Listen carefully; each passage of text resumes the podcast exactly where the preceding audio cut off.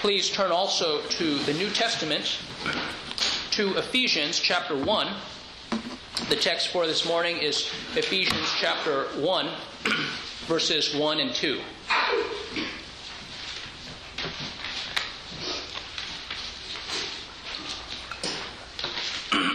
Ephesians chapter 1, verses 1 and 2. This also is God's holy word. Paul, an apostle of Christ Jesus by the will of God, to the saints who are in Ephesus and are faithful in Christ Jesus. Grace to you and peace from God our Father and the Lord Jesus Christ. May we go to our God and ask for his blessings on the reading and also the preaching of his holy word. Almighty God, we thank you, Father, that you are worthy of our praise. We thank you, Father, that you have given us the truth of your word. You've given us the good news of the gospel. That through your Son, Jesus Christ, that we have uh, your grace. And because of his perfect work, we have peace with you. Father, we thank you that you have given us so great of salvation through your Son. That you have sent your Holy Spirit that we, that we might believe upon you. And Father, we thank you that you have not left us as orphans, that you have given us the deposit of the Holy Spirit, so that we might know that you will fulfill the promise that you have given us the promise of the forgiveness of sins, promise of eternal life. Father, we pray that you would be at work in the lives of your people, that we would continually die to sin that we would live unto righteousness. Father, we pray if any are here who do not know you, we pray that you might do a mighty work in their lives, that you would turn us from darkness to light, from death to life in Jesus Christ. We thank you that you are so generous with sinners, we who are unworthy. We thank you, Father, for your generosity to us, that sinners can have righteousness through your Son. And we pray, Father, that your Son, Jesus, will be exalted, that your servant will be humbled. We thank you in Christ's name. Amen. Amen. Many years ago, after my wife and I were married, we decided to hop on a plane and fly to this remote island in the Pacific. And uh, there we were enjoying our, uh, well, I, I had some snafu with uh, my planning, booking a ticket, but maybe it was the third or fourth week of our marriage. And uh, when we were out there, we, we started uh, visiting some of the businesses, right? Uh, various ones. And all of them seemed to be tied to this one company, as if there was one company that owned all the businesses on that island.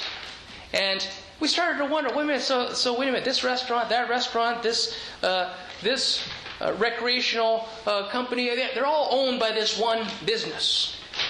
And it's like, well, shoot, it sounds like they have some kind of monopoly here on this island.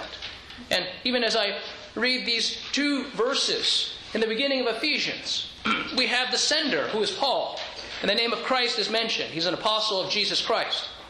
Then we have the recipients of the letter, those who are faithful in Christ Jesus. And then we have the greeting, that there's grace to you and peace from God our Father and the Lord Jesus Christ.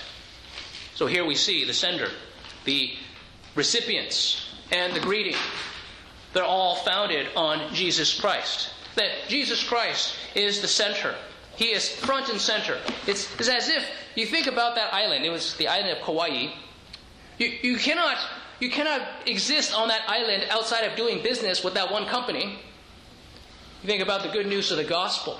Think about your life in this world. It cannot exist outside of Jesus Christ. That, that He is central. And here in this book of Ephesians, the Apostle Paul, apparently in prison when he wrote this, other people in prison uh, go into despair, lose hope, they give up hope. But here, you have the Apostle Paul who, who gets a, a bit of free time to be able to write and pour out his heart regarding uh, who Jesus is and how all of us who are in Christ have so much for which to rejoice. That this mystery of the gospel, this mystery is revealed to us. that sinners can be brought to saving faith. That everything that was lost in Adam, you think about the Garden of Eden and, and how there was paradise there. And Satan was present in, in the serpent, lying to Adam and Eve. And, and Satan obviously fell from grace, that he was an angel, the, perhaps the, the, the highest angel, and he wanted what God had. He coveted that. And in his pride, he fell. And in tempting Adam, his desire was that Adam would lose everything that Satan himself lost. Yet, he could not defeat the plan of God. Because here in Jesus Christ, we, we have so much greater than, than what Adam had in the garden. We have it for an eternity. It's not as if Satan won, Satan lost. And that in Jesus Christ, what we learn is that Satan has lost, Jesus has won, and that what Adam had, we have far greater in our Lord Jesus Christ. So, the truth that we see in this passage Ephesians presents the glorious Lord Jesus Christ as the sender, sanctifier, and savior of his bride, the church. Ephesians presents the glorious Lord Jesus Christ as the sender, sanctifier, and savior of his bride, the church. We'll look at this in three points. The first is the sender, Paul, an apostle of Jesus Christ. Second, the recipients. And third, the greeting. So the first point, the sender, Paul, an apostle of Jesus Christ. Paul, an apostle of Jesus Christ by the will of God, we're told there in the first part of verse 1. So perhaps you're asking this question who is Paul? Why is he writing this letter? Uh, what's his significance? Why is he important? Well, as we think through the account of the Bible in the book of Acts, we have an understanding. think through how, how important this man, Paul, was. That you have 66 books in the Bible. Was it 39 in the Old Testament and 27 in the New? And, and uh, was it the Apostle Paul wrote, was it 13 of, of the 27 in, in the New Testament? So you ask, was this man important? Well, he must have been. God used him to write a good, a good chunk of the New Testament. Throughout the epistles and in the book of Acts, we have some understanding. We have little snippets about him. He, he talks about himself in some of his letters, and it's never in flattering ways. It's with his understanding about the grace of God in his life. In the book of Acts, we're told that this man, Paul, who was Saul of Tarsus, that he was a devout Jew. He was educated under Gamaliel, who was a very well known and respected Jewish scholar. That this, this man, Saul of Tarsus, was a Pharisee, not only a devout Jew, but a Pharisee. That he was one of the religious leaders. That he was circumcised on the eighth day. In Acts chapter, uh, was it Acts chapter 7, you have the account of Stephen, that Stephen preached his farewell sermon, his, his last sermon, before the religious leaders, before this group of 70 called the Sanhedrin. And apparently, he preached in such a way that they were so upset, they dragged him outside. These, these are these would have been older men. They would have been uh, the seasoned, the respected elders in, in the Jewish religion. They dragged him out and they stoned him. And we're told that there was one man, a younger man, Saul of Tarsus, who was there. He was there witnessing the execution of Stephen. But not only did he witness it, he actually approved of it. And here we have Saul as a persecutor of the church. So he was there present at Stephen's death when he preached to the Jews.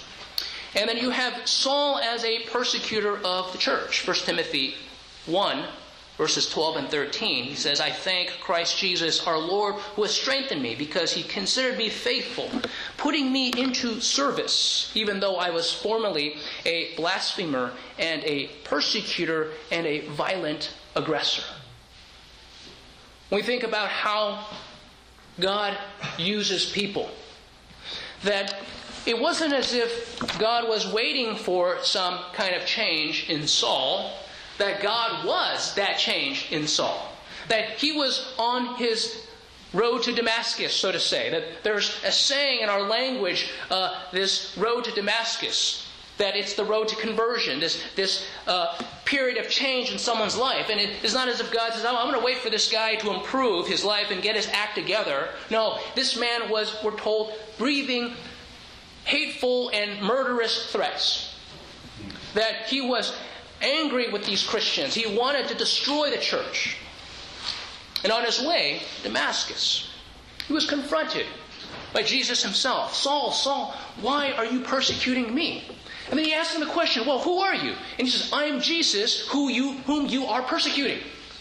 And here we have the reassignment that this man who hated the church with every ounce of his being, I, he got letters from the high priest saying, Hey, I'm going to go under your sanction to Damascus to claim these Christians and bring them back in chains to Jerusalem, bring them bound.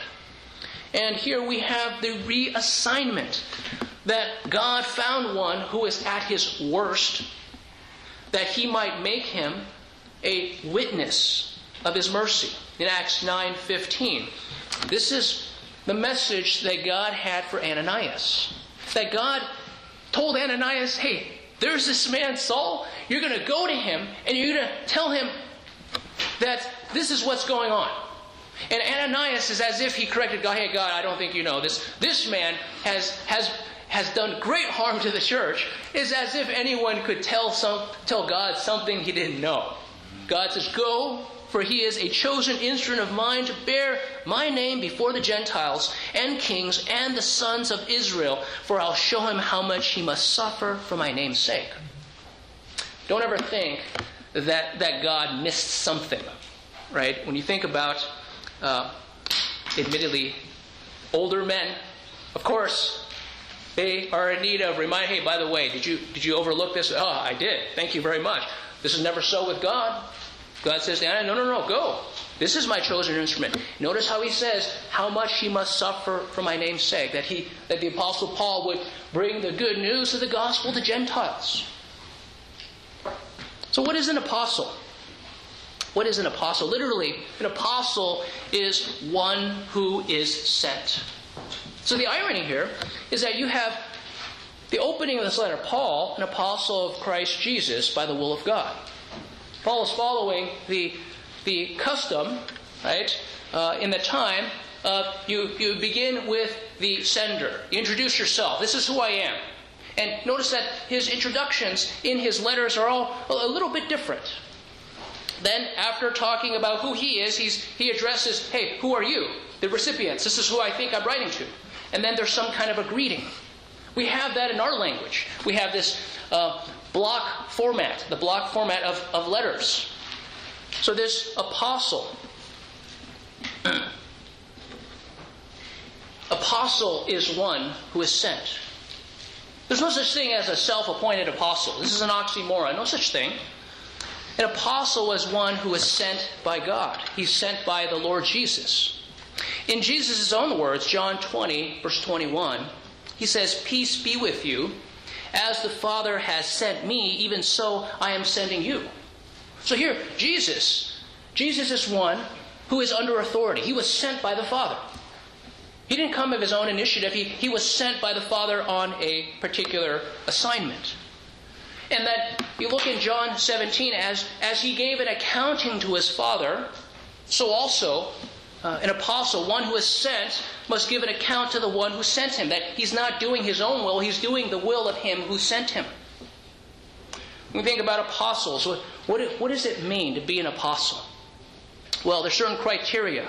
The first is that they must be an eyewitness of the resurrection of Jesus Christ.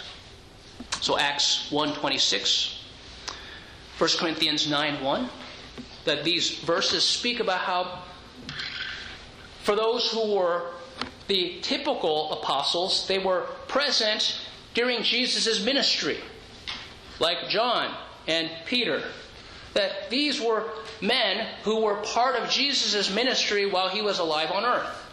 And then you have the Apostle Paul, referred to as one abnormally born, that his witness of Christ's resurrection uh, would have been on that road to Damascus that he had an encounter with Jesus. An apostle is one who receives his commission directly from Jesus Christ and God the Father. This is in Galatians 1 1. We think about people today. Nobody, nobody receives direct commissions. Since that time of the apostles, no one received direct commissions. In fact, when we look at uh, Matthias, the one who uh, the lot fell on Matthias, and that he was uh, uh the, the, one to replace Judas, that, uh, that it was the church that acknowledged it. It was the church that recognized it.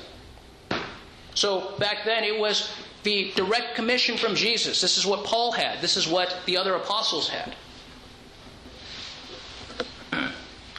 There's also the matter of having the sign of attesting miracles that's true for an apostle. So 2 Corinthians 12 12, that these apostles had signs attesting miracles of who they were and the message that they preached. There's also an acknowledgement from the church regarding their apostleship. Think about the, the question of Paul. Well, he would have been one abnormally born, but we're told in Galatians that they extended to him the right hand of fellowship. There was an acknowledgement from the church, from the other apostles, that yes, this man is an apostle. For those of you who are wondering, there are no more apostles today. There have been no more apostles since Matthias, that he was that last one to replace Judas, and there were no further appointments. There were no more direct commissions. There, there are men who are recognized by the church. You think about how men receive calls to be ministers, to be ruling elders, to be deacons. Those are all not self appointed roles, right? There's no such thing as a self appointed role in that way in the church. It is an appointment that's recognized by the church, by the body of the church. So we have an end of this apostleship. It's not a continuing office in Christ's church. We see also here Paul, an apostle of Christ Jesus by the will of God. No apostleship comes by the will of man. It never comes by the will of man. It's always according to the will of God. It's not by men's ambition, it's not by their desires. No man takes this title or authority upon himself. We have that spoken in Hebrews chapter 5, verses 4 to 5 regarding the role of priest. And no one takes this honor for himself, but only when called by God, just as Aaron was. So also Christ did not exalt himself to be made a high priest, but was appointed by him who said to him, You are my son, today I have begotten you. Here, many people today, they focus on the privileges that come with authority. But they never think about the responsibilities that come with authority. Think about the life of the Apostle Paul. In 2 Corinthians 12, he speaks about the visions and the revelations that he had from the Lord. That's present. He had that. Definitely. And people wonder, well, if only I could have that. Well, he thought about what came with it.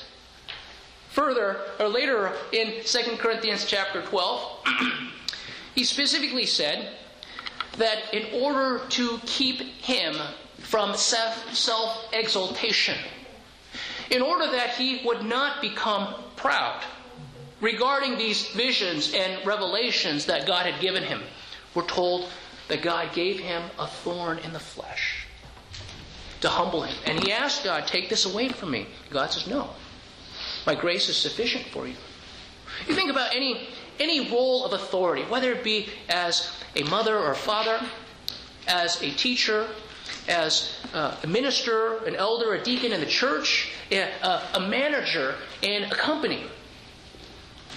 We never think about the responsibilities and the duties that come with it. We only think about the privileges. Oh, wouldn't it be great if, if I could be uh, the mayor of the city? Oh, no, no, no. Have you thought about the responsibilities, right? You think about only the, the little things that you get as fringe benefits.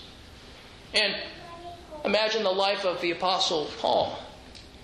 that in, was it Second Corinthians, he speaks about uh, how many times he was shipwrecked, how many times he was beaten, and how he was naked. He was, uh, he was in danger of false brethren.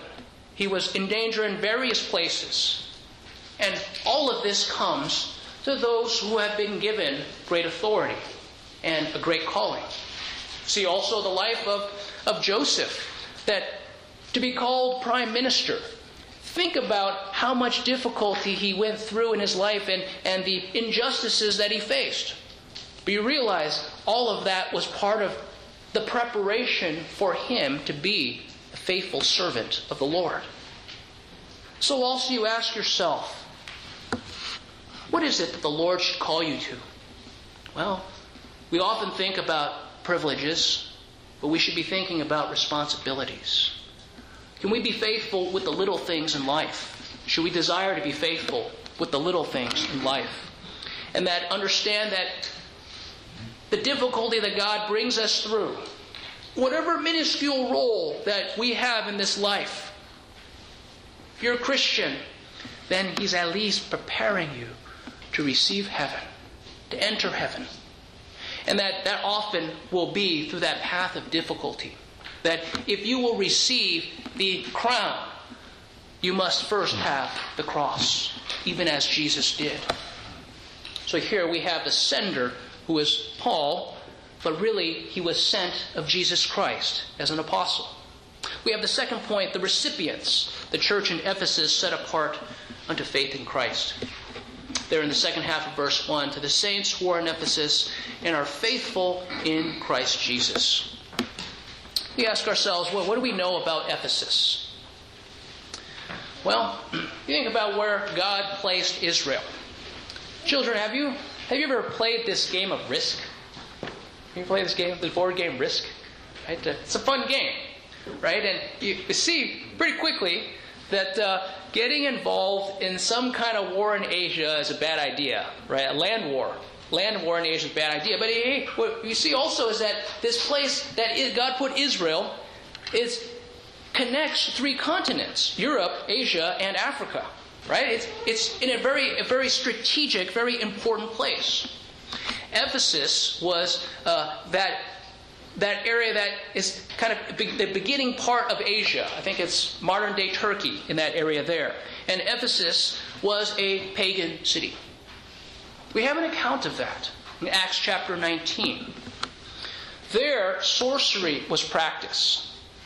We're told that those who were converted from sorcery, from that life, that they gathered together all of their magic spell books. Right? You can imagine uh, how extensive these would be.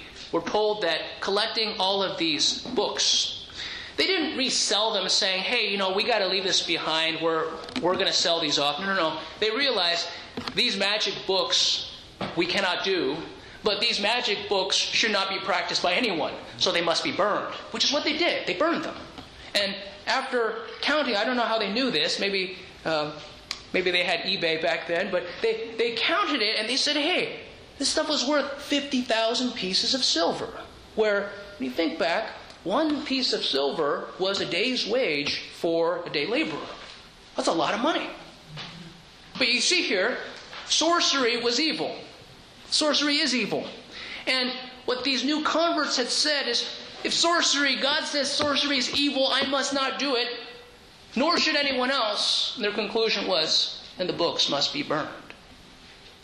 We have also an account in Acts 19 regarding a fierce defense of idolatrous practices. Here was a silversmith, and um, they realized, well, the spread of this gospel. And of all places, Ephesus, we know that Ephesus, that this is the, the, the city of Artemis, of, of Diana. And, uh, and this silversmith realized, hey, wait a minute, these silver statues that I'm making for the worship of Artemis, well, my business will come to a swift end if this gospel has inroads into our city. I don't think they thought, hey, I, I can make little images of animals or, or trees or they, they could have made other things. Right? So there was this fierce defense of idolatrous practices. People often reason from the end to the beginning. Well, wait a minute. If, if I'm going to be a believer in Jesus Christ, I'm going to have to give up this, this, this, and that. And they reason backwards and say, I'm not willing to give up this, this, this, and that. I'm not going to follow Jesus. That was, that was what was shouted back then. Great is Artemis of the Ephesians. You realize that our God is far greater than that. His grace is far greater than that. There in Ephesians 20, we're told, was that Paul left and came back to Ephesus. And then he called together the elders of the church. It meant that there must have been a church and there must have been people who were mature such that they were appointed to be elders. So we see that despite the fact that the city of Ephesus was a pagan city, that God had prepared believers there. There was a church there. When we see the, the letter, this epistle to the Ephesians, you notice how uniformly positive this letter is? You know what I mean by that? You look at some of Paul's letters, for example, Galatians or Corinthians, right? Galatians, the question is, hey, are you guys understanding the gospel? I think you may have missed it. And then the Corinthians regarding all of their immoral practices. Well, there doesn't seem to be even a, a hint of admonishment or rebuke in this letter. Right? Maybe compared to Philippians, they're probably the, the two most positive ones. So we ask ourselves, is the grace of God to some effect? It must have been. The people in the first century in Asia who had, had not heard this good news, that when they heard the good news, that their lives were transformed by the power of the Holy Spirit. How often is it that you and I have to be reminded about God's power, His grace, and the work of the Holy Spirit in His people? Do we live in a pagan society today? Do we live in a post Christian culture, as we would say? We do. Well, how would someone who is of that lifestyle, how would someone who was of this persuasion, how can the gospel even bear fruit, even have any inroads in that person's life? Well, I'll tell you this it's not going to be by our persuasive speech, it's not going to be by our charm and our ability. It's going to be the same way that it had and bear fruit back then by the power of the Holy Spirit. That you and I have to come to this point where we're saying, God, the foolishness of this message won't be believed by any natural person. It's only because you have commanded us to bear witness of this good news that it will bear fruit in the lives of your people by your power. Because no word of ours, no hot air, no cold air is going to make any change other than the power of your Holy Spirit giving life to dead sinners. Amen. And until Jesus comes back, he has told us that we might continue this. That he is continuing to call sinners to faith and repentance. Here, we have the message, this letter to the saints who are in Ephesus. Sometimes in the church, terms start to get misused and misunderstood. And the term saints is such a term. It literally means holy one. But it's not as you think. The saints are not the super spiritual among Christians. In some groups, you actually have uh, requirements for someone to be considered a saint.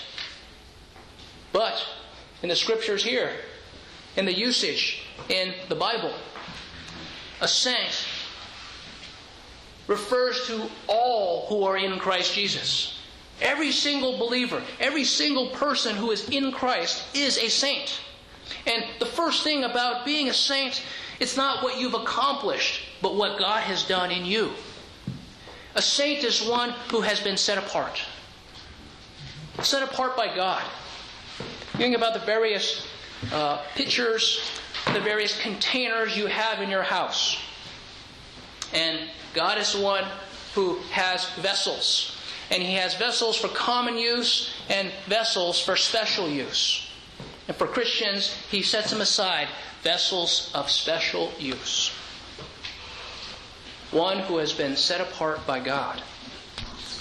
Think for a moment about later on in this book of Ephesians, Ephesians 4 22 to 24 that in reference to your former manner of life, you lay aside the old self, which is being corrupted in accordance with the lusts of deceit, and that you be renewed in the spirit of your mind and put on the new self, which in the likeness of God has been created in righteousness and holiness of the truth. That God is the one who creates anew. That in Jesus Christ, we who are old have died, and that God has created us anew. That we're created in righteousness and holiness of the truth. This is part of the setting apart, that we would be made new. Now, when you think about our duties, then, those of you who are in Christ, you ought not to say, you know what? God doesn't place that much required on uh, uh, that great of a requirement on me for holiness and godliness because that's reserved for the super saints. No, no, no. That's every one of us. Every one of us is called to be holy. Be holy as God is holy. Because without holiness, no one will see the Lord. All of you who are in Christ, professing faith in Jesus Christ, you are called to a holy life. Here, this holiness is never set apart from faith. To the saints who are in Ephesus, and are faithful in Christ Jesus. That this holiness and this faith must go together. Holiness doesn't exist outside of faith, and faith doesn't exist outside of bearing holiness in one's life. They must go together. You think about the importance of faith. The importance of faith in one's life. Well, salvation doesn't come by working hard. We're not justified by our works. We're not justified by a combination of faith and works. We're justified by faith in Jesus Christ. You realize, in the garden, there was a covenant that God made with Adam, and it was works based. That Adam was to obey. And when that covenant failed, when Adam failed, there was only one means of being right with God, being justified before God. And that is by grace. And if it's by grace, then it comes through faith apart from works. This is why faith is so important. And so I ask you, are you believing upon the promises of God? That faith, He calls us to believe His promises. And that we're told that faith is important, exceedingly important. And you want to know what is the evidence of faith in your life? Well, there's a few things. Well, true faith will bear fruit. True faith will bear fruit in good works. True faith will bear fruit in that we have hope. Well, one certainty is that if someone is hopeless and in despair, that's one sign that they're without faith. That you and I are called to have hope because having faith in Jesus Christ gives us hope. Hope that God has not deserted us. Hope that our Lord Jesus is greater than any difficulty that we face in our lives. Hope that no matter how bad it is and our lives come to an end, we will enter heaven not because we're perfect or try to be perfect, but because Jesus Christ is perfect. That's right that his righteousness he freely gives to us. And we're called to believe upon that. We're called to receive it by faith. So, this very question about how is a man made righteous before God? Our answer is we're made righteous by the perfect righteousness of Jesus Christ. And we receive that by faith. You ask, wait a minute. You're telling me this righteousness is not your own. No. It comes from someone else. It comes from Jesus Christ. The, right, the, the life that He lived perfectly. He freely gives that righteousness to us. And how do we get it? We get it by believing upon Him. We get it by trusting in His perfect work. And this faith is also evidence that you and I would be those who are repenting of our sins, forsaking our sins, turning away from them, and embracing the promises of our God. So, this is the second point the recipients. The third point, the greeting. Grace to you and peace from God our Father and the Lord Jesus Christ. When we think about this grace, this grace and this peace come to us from God through our Lord Jesus Christ. Some say that you look at this letter, the book of Ephesians, divided in two halves chapter 1 through chapter 3, and then chapter 4 through chapter 6. They talk about how the first half, chapters 1 to 3, is summarized by grace. And chapters 4 through 6, summarized by peace. That's a good way to describe it. Think about this grace. Some mention that grace is unmerited favor. But you realize it's far more than just unmerited favor. It's the inexplicable, exceedingly great favor when you and I deserve only the wrath of God. Hmm. See that it's not just unmerited favor. It's you and I have earned God's judgment, His wrath. But He doesn't give it to us. Instead, He shows us this inexplicable, exceedingly great favor. We're going to get into it, Lord willing, next week in Ephesians chapter 1, verse 3. When we talk about all the blessings in the heavenly places that we receive because of Christ's perfect work. So there's grace to us. You ask yourself, what is this grace? Why is it important to us? Well, you and I would not be who we are outside of this grace. Grace is the beginning of it all for you in Jesus Christ. We read earlier in Psalm 118, verses 19 and following Open to me the gates of righteousness, I shall enter through them. I shall give thanks to the Lord. This is the gate of the Lord. The righteousness, the righteous will enter through it. I shall give thanks to you, for you have answered me, and you have become my salvation. Here, this grace comes to us through Jesus Christ when he says that I am the gate or I am the door. And here in verse 19, open to me the gates of righteousness, I shall enter through them. That grace comes to us through Jesus.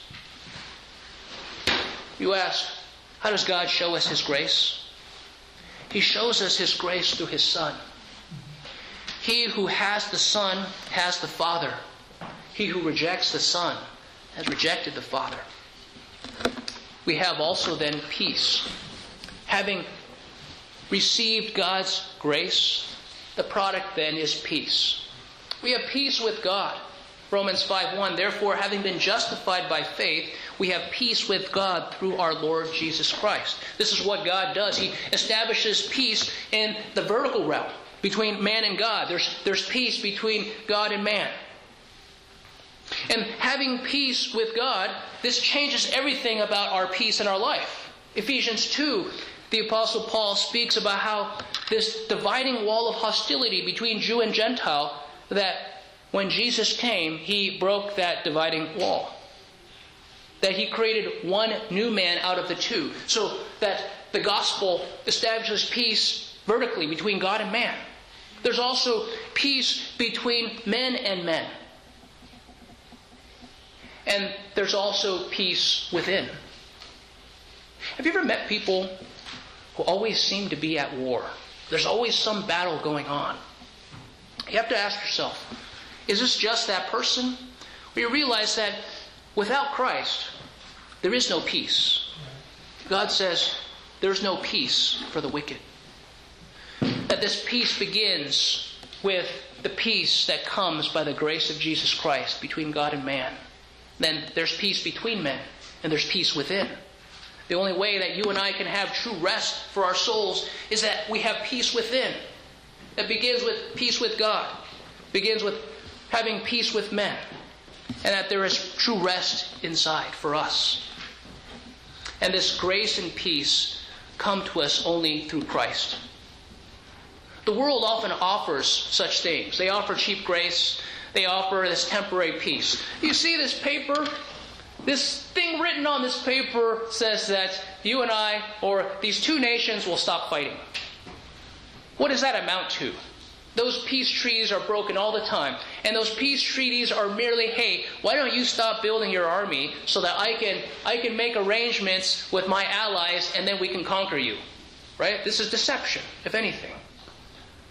It's only in Jesus Christ that we have true peace. He establishes peace for us. And that we look forward to this peace. Do you have peace in your life? You realize oftentimes that peace is lacking because we forget about who Jesus is and what he has done. Yes, there may be turmoil in relationships. Yes, there's often turmoil in families. There's turmoils in neighborhoods. But the true peace that comes from God is something that no one can take away from you. No one can affect what's inside of you. They can only do something from the outside. And the various things that happen to us, well, it's how we interpret those events. It's how we receive it as they come from the hand of God that transforms everything about what happens in our life. And so you and I should be those who trust that this good news comes to us with power. It comes to us by the Holy Spirit. It comes to us by faith that we receive the promises of God. It comes to us through Jesus Christ that He is the exalted one. He is the one who receives all glory, honor, and praise. And that we look forward to that day when Jesus will return, that we will be united to Him fully, that we will see Him face to face. And until then, we believe upon His promises. We are faithful to serve Him, and we delight in His truth. May we go to our God together in prayer. Our Lord God, we thank you, Father